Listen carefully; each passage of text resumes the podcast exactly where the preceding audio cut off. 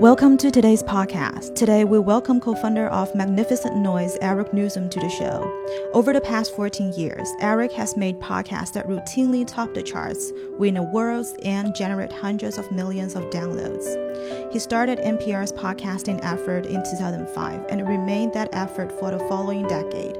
Eric made some of NPR's most successful podcasts and continued that record of success during his career at Audible. In 2019, he co founded Magnificent Noise, a podcast production and creative consulting company based in New York City.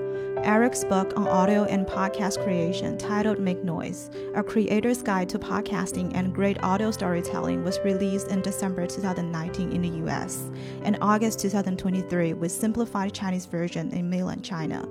In this episode, I talked to Eric about his career with producing and podcasting, what makes a podcast successful, how to lead a creative team, and the impact of AI in industry. I really enjoyed chatting with Eric. He and I go way back to 2005. His book has really influenced me even before I met him and really deeply helped me overcome some unsolved problems. I find this work really impactful, and I find this discussion, which is an extension of his prior work of the book, quite profound. So I think you'll really enjoy this podcast as well, and I hope you find it useful for your own life. Without further ado, I'll bring you Eric Nuzum. Hello, Eric. How are you doing today? I just wanted to start by saying congratulations that your book is launched in China. How do you feel? Are you excited? Well, well, Nicole, I think I feel a little bit of everything. Uh, I am very excited whenever uh, I anything happens that brings the book to more people, and I think that uh, um, you know uh, a little nervous in that I don't know what's going to happen. It's going to be it's always very exciting, and one of the fun things about doing a book like this is that um, as new people discover it, they're discovering it for the first time, and it's really uh, um, fun to watch them discover it. So, for those who don't know you yet in China, can you start by introducing yourself a little bit? Yeah, so I started, I got involved in podcasting in 2005. Um, I was working for one of the national radio broadcasters in the United States called NPR. And uh, I had started there in 2004, and podcasting was just starting to emerge. And in 2005, I said to some of the people I worked for that, hey, I think this is a really big thing and it could be very important and I want to make sure we don't miss it. And their response was basically, great. If you think it's so important, you go do it. And so I was put with a, a number of technical people. I was the only editorial person that was working on the team. And we had 12 weeks and we made NPR podcasts at the end of that 12 weeks. NPR was where you start off your career with producing. Were you also a host back then? Yes, well, I, have never hosted a podcast, which is actually not true. There was one time I hosted a three episode podcast while I was working at Audible, and it just reinforced to me how much I don't like doing that. Um, yeah, it, it was, uh, well, uh, when you're hosting a podcast like you do, um, you can host one or two podcasts, and that's probably about it. And uh, just because it takes us focus and energy and time, and even though it's fun, it's still work. And I've always taken the approach of if I myself uh, produce and and guide podcasters, I can be working on dozens or hundreds of podcasts over, and and that makes me much happier. I'm much happier helping someone figure out how to be great and helping them figure out what their ideas should be than I am at actually doing it myself. So you identify yourself more as a backstage kind of person instead of an onstage kind of person, right? Yeah, for podcasting, yeah, I think that's uh, something that I think is um, much more fun to me to help people than it is to do it myself. I still produce things, but as far as hosting and interviewing. Well, but the thing is, when you're talking to someone, how can you decide if this person will be really good at podcasting while the other person might be a better fit for visual focused media such as TikTok or YouTube? I think the the answer really depends on the audience you're trying to reach, and a lot of the things in the book are really focused on trying to um, uh, get uh, your attention focused on who you're trying to reach. Because it's fun to make a podcast, but what really is gratifying to you is not just making it, but having other people hear it. And so you want to make sure you're reaching the audience you want to reach. So thinking about those people answers a lot of different questions to me. Um, and this one is one of those questions where you think about the person you're trying to reach if you're trying to reach someone who's a recent retiree, let's say that's your your target audience for your podcast, um, you're not going to look on TikTok for that person. You're not going to find them there. And equally, if you're trying to reach someone who's let's say a 15 year old, you're probably not going to look on Facebook or or some other platforms where where the where younger people don't tend to congregate. Um, podcasting is interesting because it does include uh, the whole range of people right? There's uh, young people who listen and old people who listen and people from different parts of the world and different speak different languages. It's very much of an open and democratic space, and lots of different people use it. So, and also with other platforms, and we have this conversation with people all the time. Like, is podcasting really the right um, uh, choice for you? And sometimes that answer is yes, and sometimes their idea requires visual elements like video or pictures or just a facial expression and that that really um, uh, determines that those platforms that are more video based are probably the right choice for them uh, compared to podcasting which is really it's an intimate conversation that, that it should inspire deeper thought or you know humor or what have you but it just takes a little bit more of your attention and is a, a, a, a bigger, longer interaction than a two minute TikTok video. And um, not to say one is better than the other, they have very different purposes. And so, if someone is passionate about a subject, and you have to be passionate to host a podcast, it just doesn't work if you're not. And podcasting lends itself to the type of interaction you want to have with the right audience, then podcasting is, is the right choice to make. You just talk about helping your host to find their audience. I know that's quite a chapter in your book. Can you talk a little bit more about it? Yeah. So, again, not to sound like a broken record, but the book deals a lot with how you uh, identify your audience and know who you're speaking to. And when you identify those people, you then have um, uh, a little bit of a starter for the roadmap of how to reach them. So you uh, can um, uh, let's say you want to speak to people who are interested in French literature from the 16th century. Like that's that's not an audience you're going to measure in millions, like a Radio Lab or a TED Radio Hour or Joe Rogan, all of which see millions of downloads. Um, uh, there are many different versions of success, and success is I often say success is never a number, and uh, when people are like, well, what what what what does success look like? And they think it's tied to a number of downloads. I'm like, that's not how it works. Success is not a number. And oftentimes I'll ask people what success means to them in their mind, and I'll tell them you're not allowed to say a number. And uh, if you're interested in 16th century French literature, you know, there's probably a couple hundred, a couple thousand people who are going to be interested in that. But they're the people you really want to talk to and really want to connect with. So, if that's the case, how do you find those people and where do they exist now? Are there lists from bookstores or Facebook groups or Reddit threads or in person events or other things where they gather now that you can go to them and say, hey, I've started this podcast talking about this thing we all love. And A, would you listen? And B, would you tell someone else about it? And uh, you know, oftentimes efforts to find an audience, which takes much more work than podcasters think it does, um, uh, are really almost like a listener by listener thing, where you're you're doing very um, ground level. Uh, you don't advertise your way into getting a podcast audience, and they aren't going to find you kind of magically or naturally because there are thousands of new podcasts every day. There's a thousand just in the English language alone and uh, when you factor in other territories and and languages, it becomes so easily several thousand. And uh, with that type of volume, it's just impossible for people to find things that um, uh, they weren't looking for. It's possible, but it's really highly unlikely. If number of downloads or how many followers is not the only way to measure if a podcast is successful, what do you think you, Eric, would say? Hey, I think this is a very promising podcast. Um, well, yeah, I think there's lots of different ways, and and I, I wrote this book because I kept having the same conversations over and over and over and over again with people about how to be successful and how to start a successful podcast. And um, figured a book is a great way. I'll just write them down, and that way I don't have to say them over and over and over again.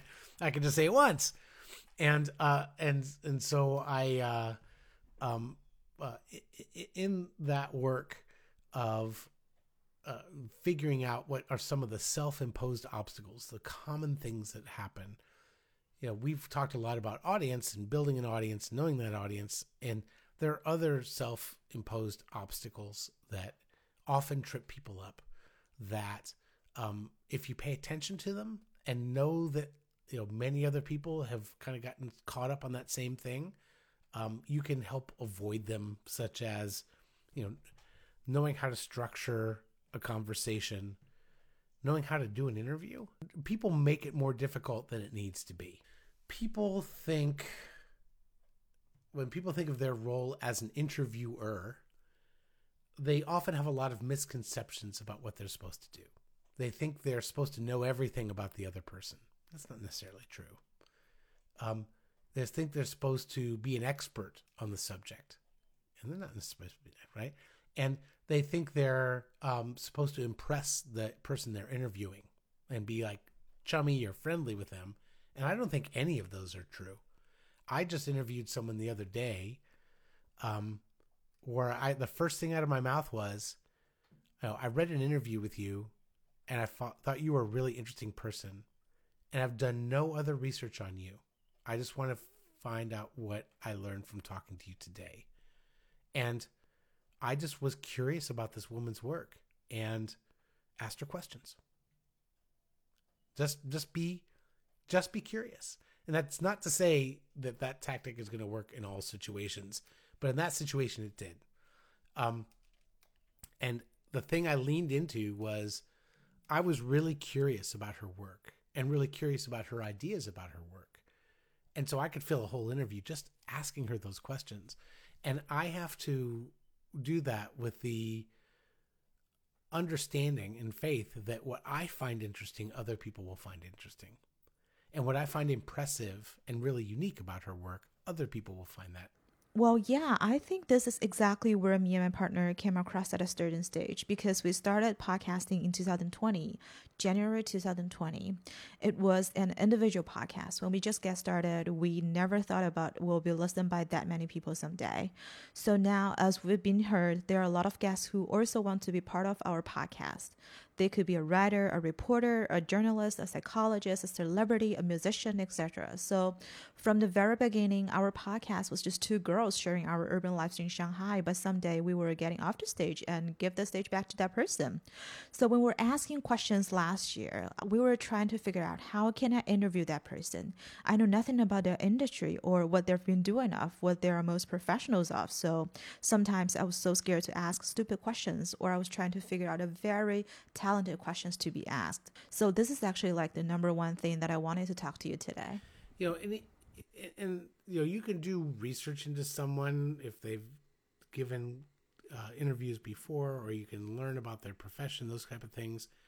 Um, but sometimes, like in that situation, you could say if you are at a party and you meet someone, how do you describe your work to that person?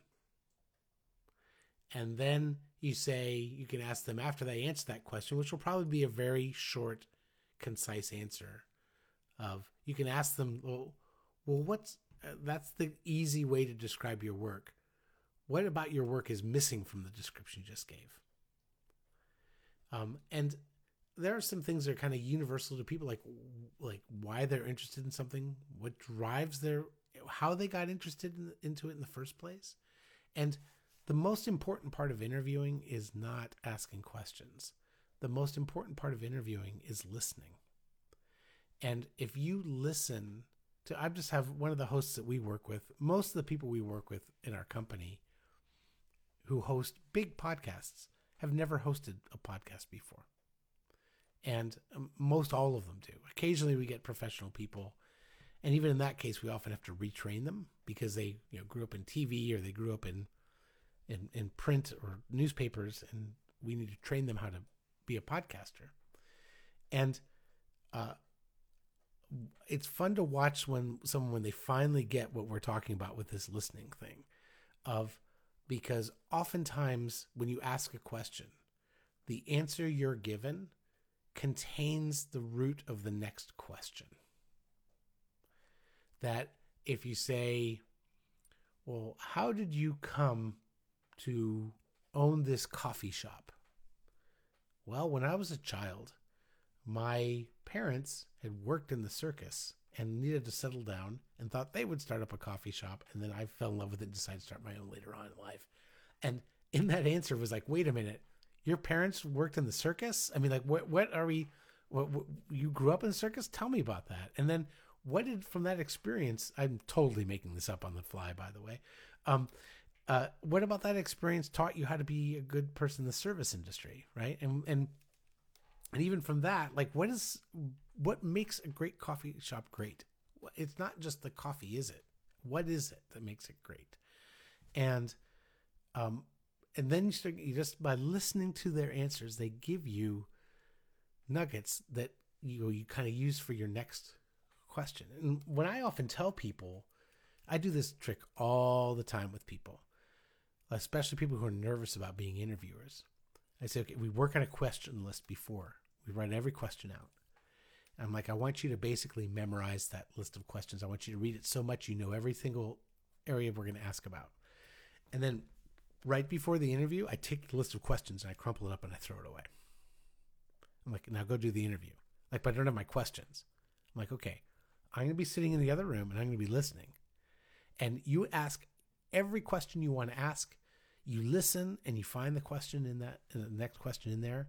And then when you run out of questions i'll tell you the questions that you missed. And and if you missed any of the questions on the list i'll tell them to you and you can ask them. Um and rarely do i ever have to remind anybody of questions. Well yeah i think for us there are two types of people being interviewed caught our attention. One who speaks too little because you know he or she is very conscious to share. Or the other one who's gone through millions of interviews there isn't much left to be told. Well the easy one is the person who always is interviewed. The, the, the who is interviewed frequently about their work. And there's two questions you can ask that i think always end up with a good answer. One is what do people get wrong when they cover your work when they talk about your work when they ask when they interview you? What do they get wrong? And uh, sometimes they're you don't never start with this question because you have to build some trust with the interviewer first. But during the interview, you can say, "What did people get wrong about your work? What do people not seem to understand the way you wish they understood?" And then the companion question to that is, "What do you wish you were asked that no one ever asks you?" I was just interviewed last week, um, by uh, from a person who runs a podcast company here, and it's a it's a it's a series that runs here in the United States. It's just people who own podcast companies interviewing each other. And this woman was interviewing me and she asked me that question. Even though I ask that all the time to people, I wasn't quite ready for it. And I gave an answer which took our conversation in a very different direction than we had expected, a very good direction. But we had not planned for that conversation to be happening. And uh, it was refreshing for me to be asked that question, which I never get asked, and for me to have a chance to answer that question that I always wish I was being asked. And it ended up opening a whole new dimension to the conversation. Probably this is the best part of the whole conversation. Right. I remember at the beginning of the book, you brought out a story about your punk icon, Iggy Pop, and how he hates broccoli. I really like that story and how you define broccoli as creative laziness. Well, no, I actually talk about Richard Branson as being creative laziness. Uh, uh, uh, it's it, it, the two are connected in that uh, in a kind of humorous way. The the story in the book, which I think starts the book, is um, how Iggy Pop, who's been a musical hero of mine for many years, um, in fact, if I was at my office, if you were interviewing me at my office, I'm at home now, but at my office, over my head hangs the picture of Iggy Pop that you see in the book, and um, uh, I said he used to uh, do have this thing about broccoli that he hates broccoli, and he would put in his contract writer for his concerts that he wanted to have broccoli backstage, and sometimes he would do things. He would throw it in the trash can, uh, just to be you know angry. And one time there's a very famous video on YouTube of him. If you Google Iggy Pop broccoli, you'll find it of him with a head of broccoli strapped around his neck. And and when asked why he was performing with a head of broccoli around his neck, he's like, "I hate broccoli, and this proximity to the thing that makes me angry uh, is uh, kind of drives me." And I said that I have my own version of uh, Iggy's head of broccoli, which is Richard Branson, who is and and and it's not that Richard himself is the thing that bothers me. I have no idea what he's like as a person, um, uh, but he's a regular routine guest on podcasts. He does dozens of them a year for a variety of different reasons. Probably because it's very easy, and um, the producers they all have the exact same interview with Richard Branson. There's really no difference between these conversations. And like, who is booking this guy and why when he's been on so many, you know, dozens of podcasts? There's, it's not a very compelling. It it seems like oh, I've got a celebrity guest, but what are you doing with them? Nothing very interesting. Well, I mean, on the flip side, staying focused and interesting is pretty much like saying one person is craving roots and wings at the same time. So this is especially difficult for individual creators who has no team to be backed up. You know, it's really funny because sometimes me and my partner, we just sit down on a Friday night or a Saturday night. We look at each other and be like, hey, TGIF, but what we are talking today. So, how do you and your team come up with topics to cover each week? There's well, there's I think some built-in, never spoken about standards uh, uh, with our work that are like we just don't want to be boring, right? Uh, we want to. Uh, with we always talk about surprise and delight. Our job here is to delight and surprise people, right? And you come up with and you set that as you're like that's a minimum acceptable standard of like we're not going to open that mic unless we have something interesting to say and it's a it's a promise it's a compact between the audience and the creator of i'm going to make sure that when you listen you hit the play button on this podcast that it's a a, a, a payoff every time you do that and Sometimes you might laugh, sometimes you might think, sometimes you might see the world or a person a little differently than you do, but something's going to happen every time. And we're not going to put something out unless we can do that. And you say that's our bar, we won't do something unless we can hit that bar. And then it becomes a little easier because you've set a standard for yourself. Um, and I've never, you know, I've never been on a podcast that ran out of ideas. And sometimes you need to shake things up or or or if you do feel you're getting into like a bad routine, say, well, let's just change something. Let's do something different that we haven't done before.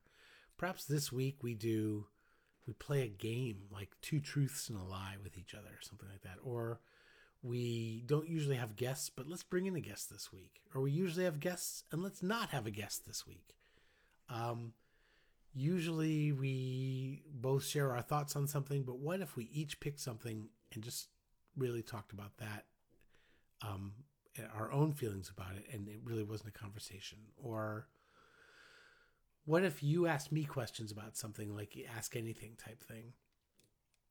And after answering them, we switch around. Like there's all kinds of different ways you can play that can cre- build that kind of creative spark in when you don't feel like you have as many ideas as you normally do it's there's yeah i i believe in defining a format and and a, and a approach for a podcast and then i'm completely happy with violating it anytime it feels right because the bottom line is the people are coming to you because you offer them something that they enjoy it's information it's companionship it's point of view and perspective.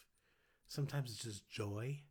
like, you know, one of the reasons I think so many people like listening to podcasts with two hosts that get along really well is because they just love watching that camaraderie and being a part of it.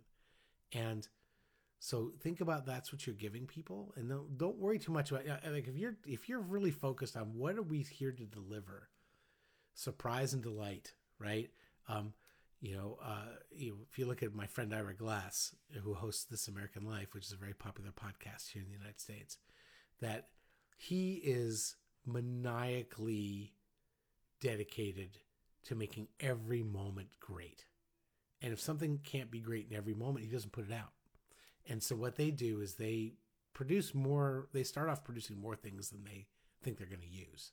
And they end up throwing out the stuff that are least, least uh, useful. Now, not uh, you and your partner uh, creating a podcast on your own don't have the resources or time to do that, but you can do that with ideas. Like you come up with a like, let's say I know a number of creators will come up and say, okay, for the next month, what do we want to talk about or what things can we cover? And then um, you do that.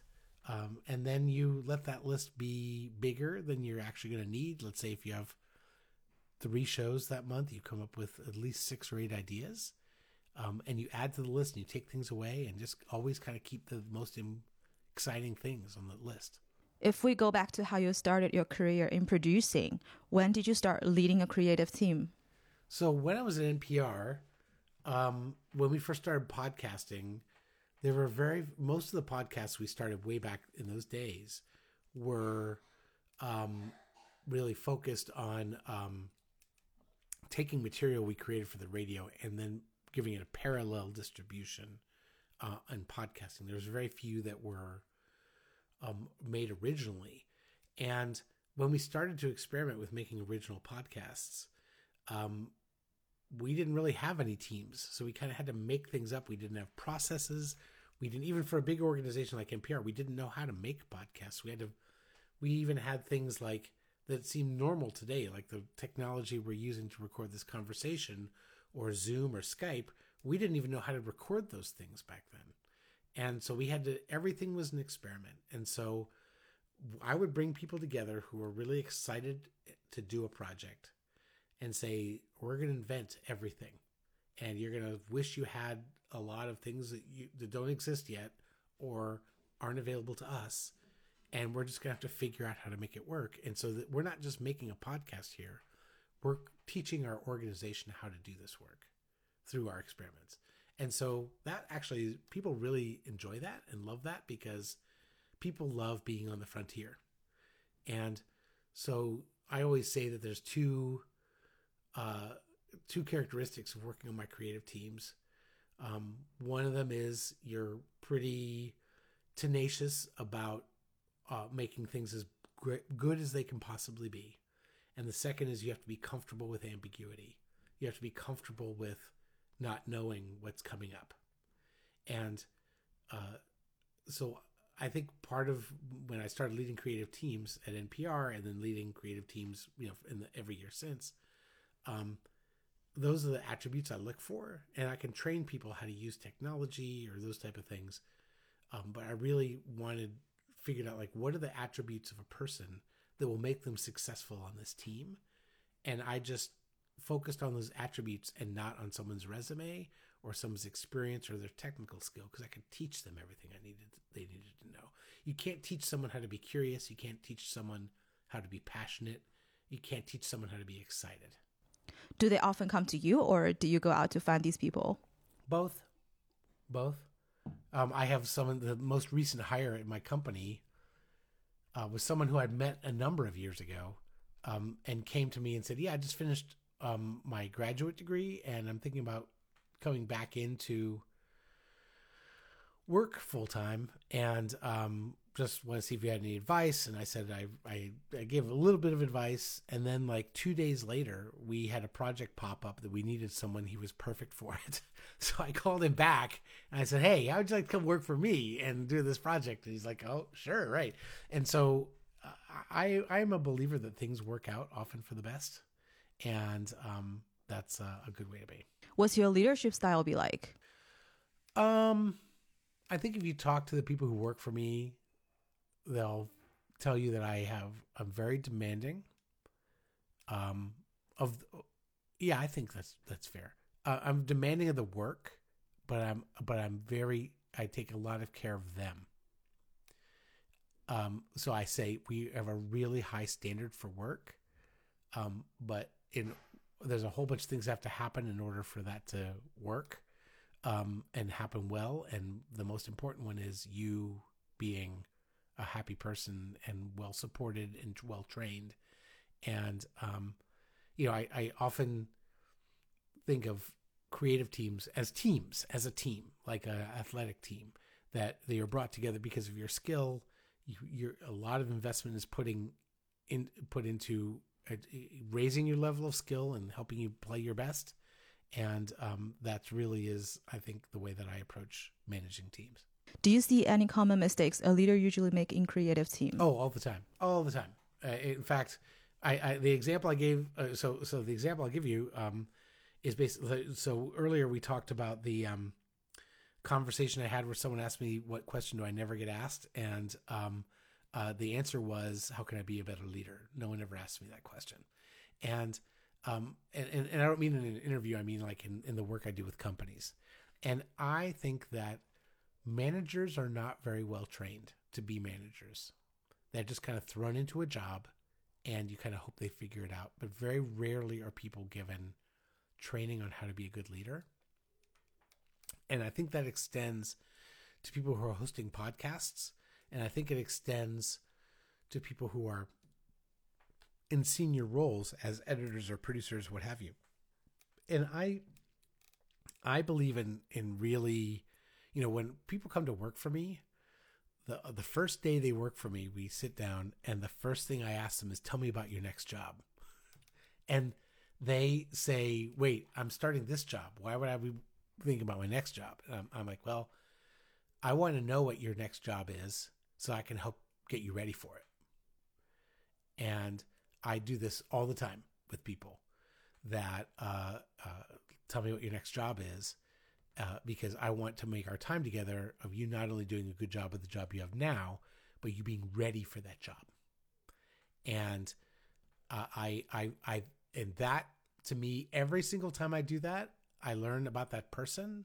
And many of those people have gone on to do that, maybe not their next job, but in some way have they have um, we've I've kind of helped them get to that point, and I have a lot of success stories I can look at and say, well, you see that person who's in that role, they started off at this role, and we kind of got them to that point where they were ready for that. Have job. you come across any answers that really impress you? So, yeah, I was uh, I, I, I hired um, a young woman uh, named Olivia to be my executive assistant when I was at Audible, and she was basically right out of college, and I uh, uh I said to her on day one, what what do you what's your next job? And she's like i want to be a producer on this team.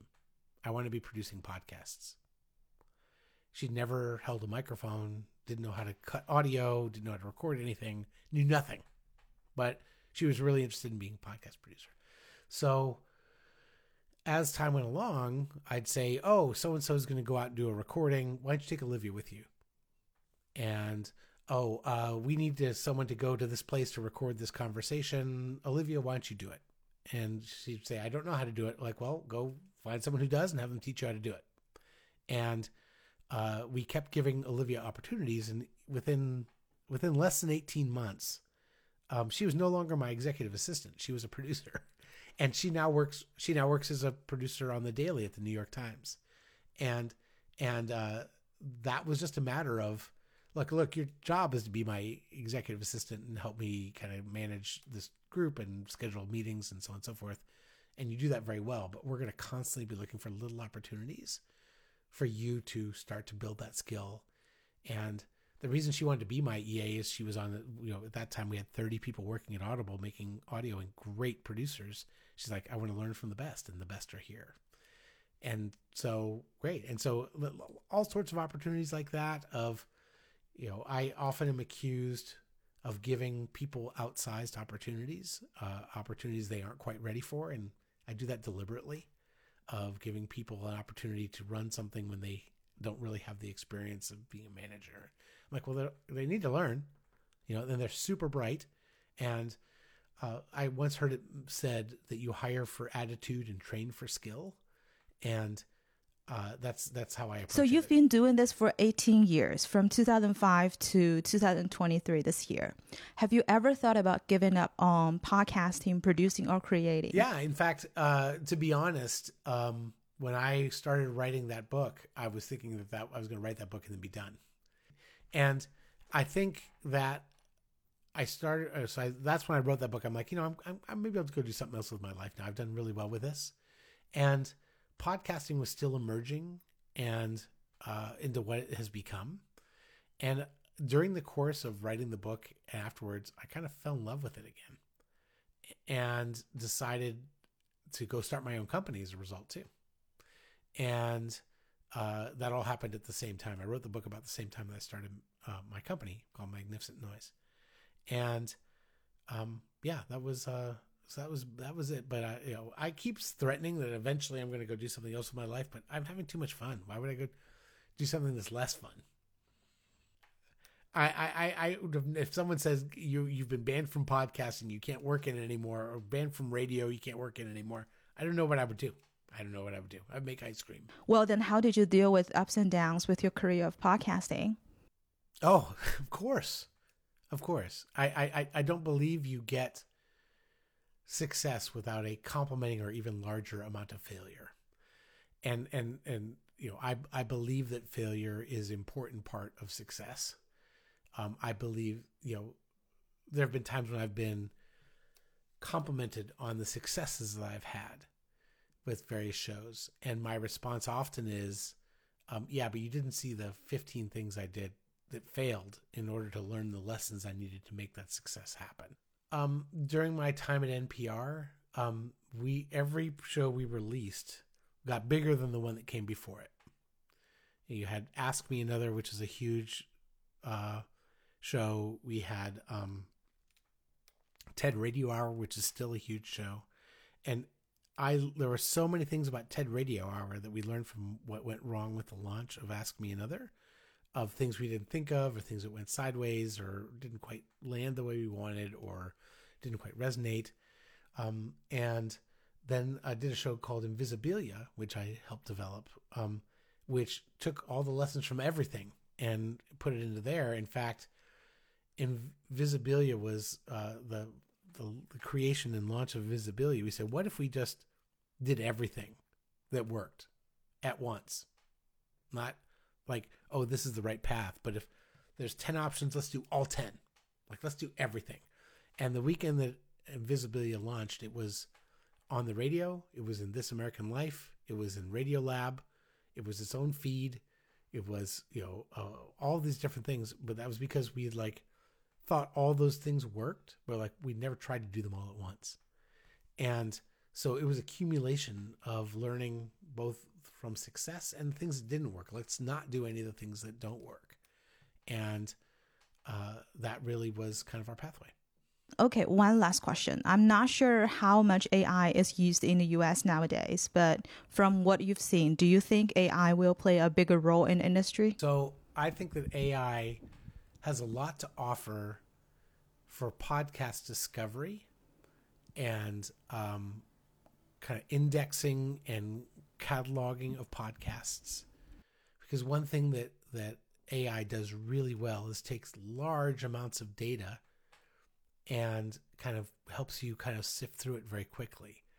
So, you know, last week, just in in the broad podcast industry, there was 200,000 new podcasts that released episodes uh, last week. And that's 200,000 episodes of content. If you want to find something in one of them, it's almost impossible. But like, let's say I'm a huge fan of Taylor Swift and I want to see what podcast talked about Taylor Swift this week. AI can help me find those. You can even say that said uh, that we're talking about things in in about Taylor Swift that others weren't talking about, or we're talking about her style or clothing or things like that. Like, and you can get to that podcast very quickly. Um, uh, if you want to like have someone who's talking about you know uh, Art Deco architecture, you can find a podcast that's talking about that subject. And AI is a great tool to use to kind of catalog and index that information, help you cut through it all to get exactly what you want. And so I think that's really exciting and will help a lot of people discover a lot of new podcasts. I don't think that AI has much to offer at all on the creative side of making a podcast. It may help people with, no, none. I think it has, at this time as we understand it, I think there are, um, it can help with research. It can help with doing some background, you know, uh, work. But when, uh, remember that what makes a podcast work is an intimate conversation between people who are passionate about an idea or a belief or a thing. And that um, AI can't do that. Right? Yeah. Mm-hmm. Um, we're still poking around with it uh, to play with it because we then verify everything it tells us. So it doesn't really save us tremendous amount of work, but it does help kind of sort through huge kind of, you know, if you have a 250 page report that comes out about something and you need to find a way to identify some of the things that are happening and AI is actually feed it to the AI and it um can help you understand what it is it's in there. Yeah, that's that's useful. But you know, I'll, I have many, many occasions asked it to give me some examples uh, of something, and then when I fact check the examples, they aren't right. But you know, over time, it'll become a more useful tool, and it'll become part of many things, just like other technologies do. But I think there's very little doubt that it's going to make any meaningful impact on the creation of podcasts um, you know, you're not going to have an AI generated podcast that anyone would actually want to listen to.